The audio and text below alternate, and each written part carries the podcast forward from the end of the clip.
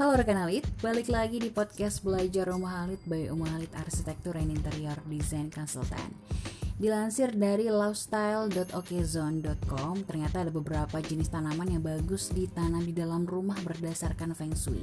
Tanaman hijau di dalam rumah ini gak cuma menambah keindahan dan kesegaran ruangan, tapi ada beberapa keuntungan lainnya yang berkaitan dengan kehidupan dan hubungan asmara rekan Alit.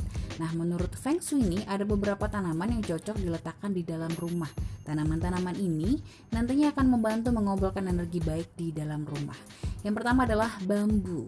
Bambu sangat mudah ditemukan di Asia. Tanaman bambu ini mem- merepresentasikan pertumbuhan yang tegak dan juga jujur. Dan bambu ini juga melambangkan fleksibilitas serta kemampuan dalam beradaptasi. Karena bambu ini nggak berbunga dan juga nggak berbuah ya, ini juga melambangkan umur panjang dan sederhana. Nah, dalam Feng Shui ini, bambu yang lurus lebih baik daripada bambu yang bengkok atau keriting karena menggambarkan keteguhan hati yang lurus. Selain itu, bambu sendiri merupakan tanaman yang bisa tumbuh di berbagai pencahayaan, sehingga sangat cocok diletakkan di dalam rumah dan bisa diletakkan di pojok kanan kamar yang merupakan area hubungan. Ini melambangkan hubungan yang harmonis ya. Yang kedua adalah tanaman anggrek. Siapa yang gak mengenal bunga yang indah ini ya, karena walaupun beragam jenisnya, semua bunga anggrek itu pada dasarnya cantik. Nah, dalam Feng Shui, anggrek di dalam kamar ini bisa digunakan untuk menyesuaikan hubungan. Jadi kalau bambu baik buat pasangan suami istri, anggrek ini justru bagus digunakan oleh mereka yang single.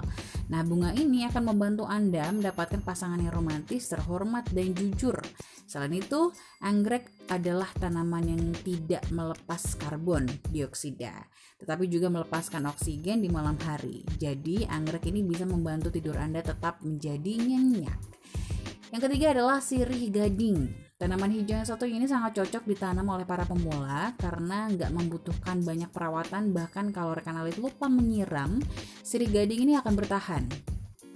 Sirih gading bisa diletakkan di atas lemari, rak, atau sudut kamar karena area tersebut dianggap mengumpulkan energi buruk.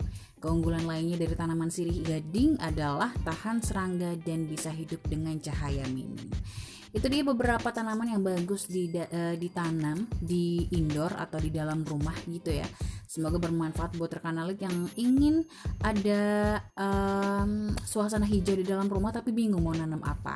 Nah, buat rekan Alit pokoknya jangan lupa untuk kunjungi website kami di double-u double-u double-u dot omah alit dot com dan selalu follow podcast Belajar Omah Alit untuk update informasi yang menarik seputar lifestyle, arsitektur, serta interior. Follow fanpage dan Instagram kami di et omah alit dan save nomor WhatsApp kami dan telepon kami di nol delapan lima satu nol empat delapan delapan lima tiga tiga tiga. Omah Alit, better living for today and tomorrow.